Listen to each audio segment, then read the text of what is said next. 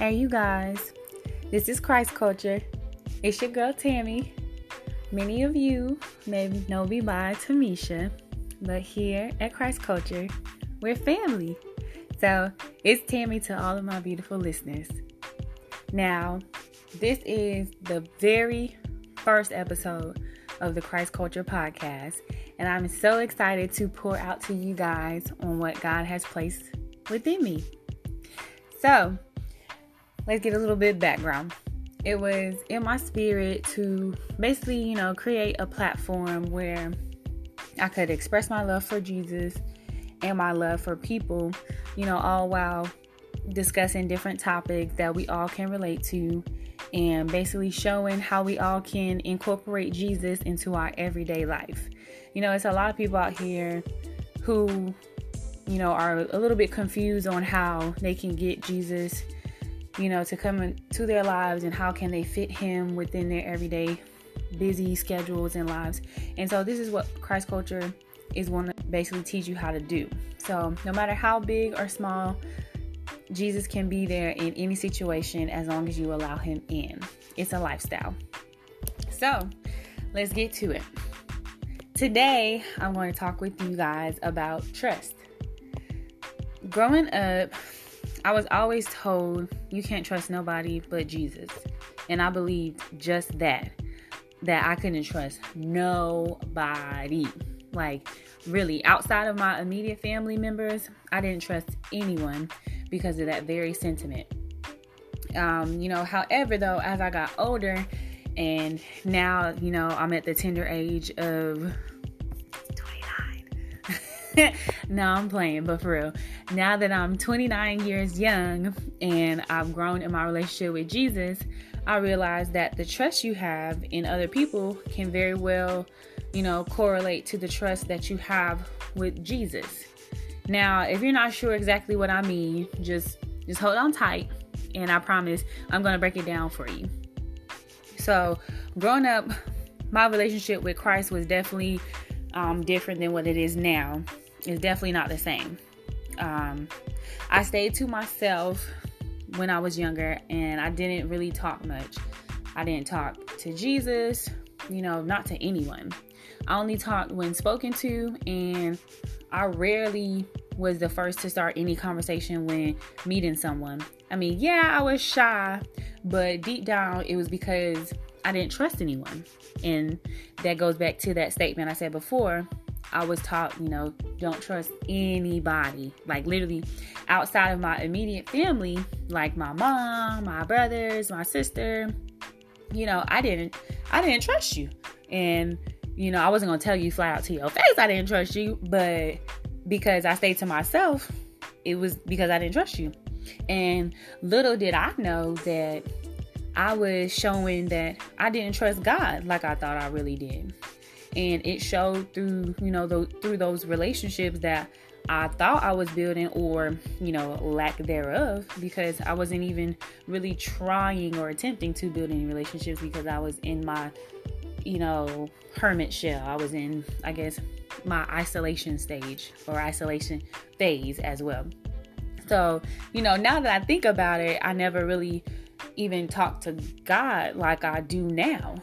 So, you know, now it's all about Him, and I can barely go a day without, you know, saying anything to God. And if I'm not talking to Him, you know, it feels weird.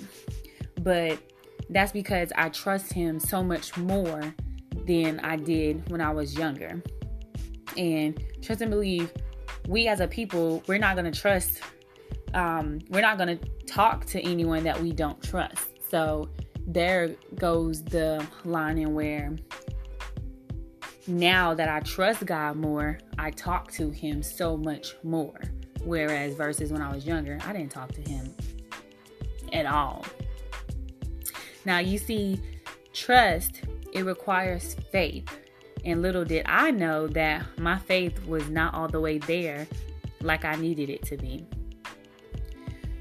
You know, like in order to operate in this life, we have to trust something or someone.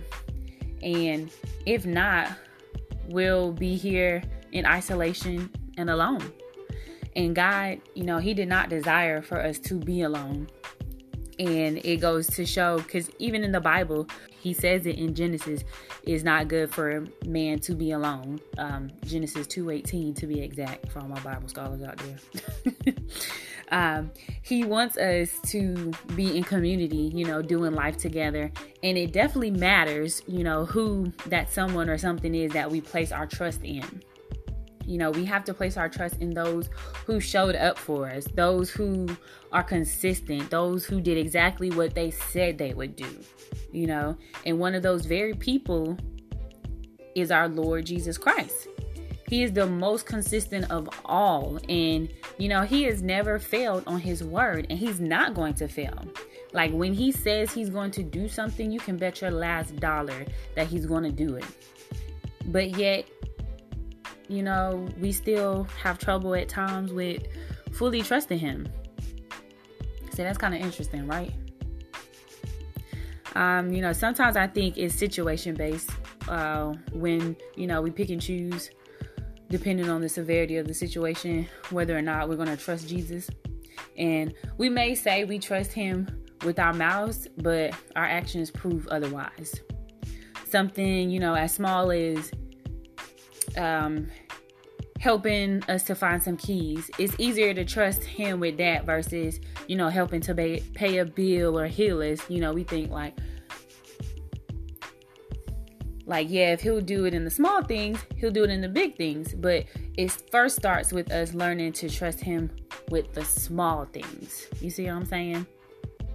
So that's where trust and faith coincides together.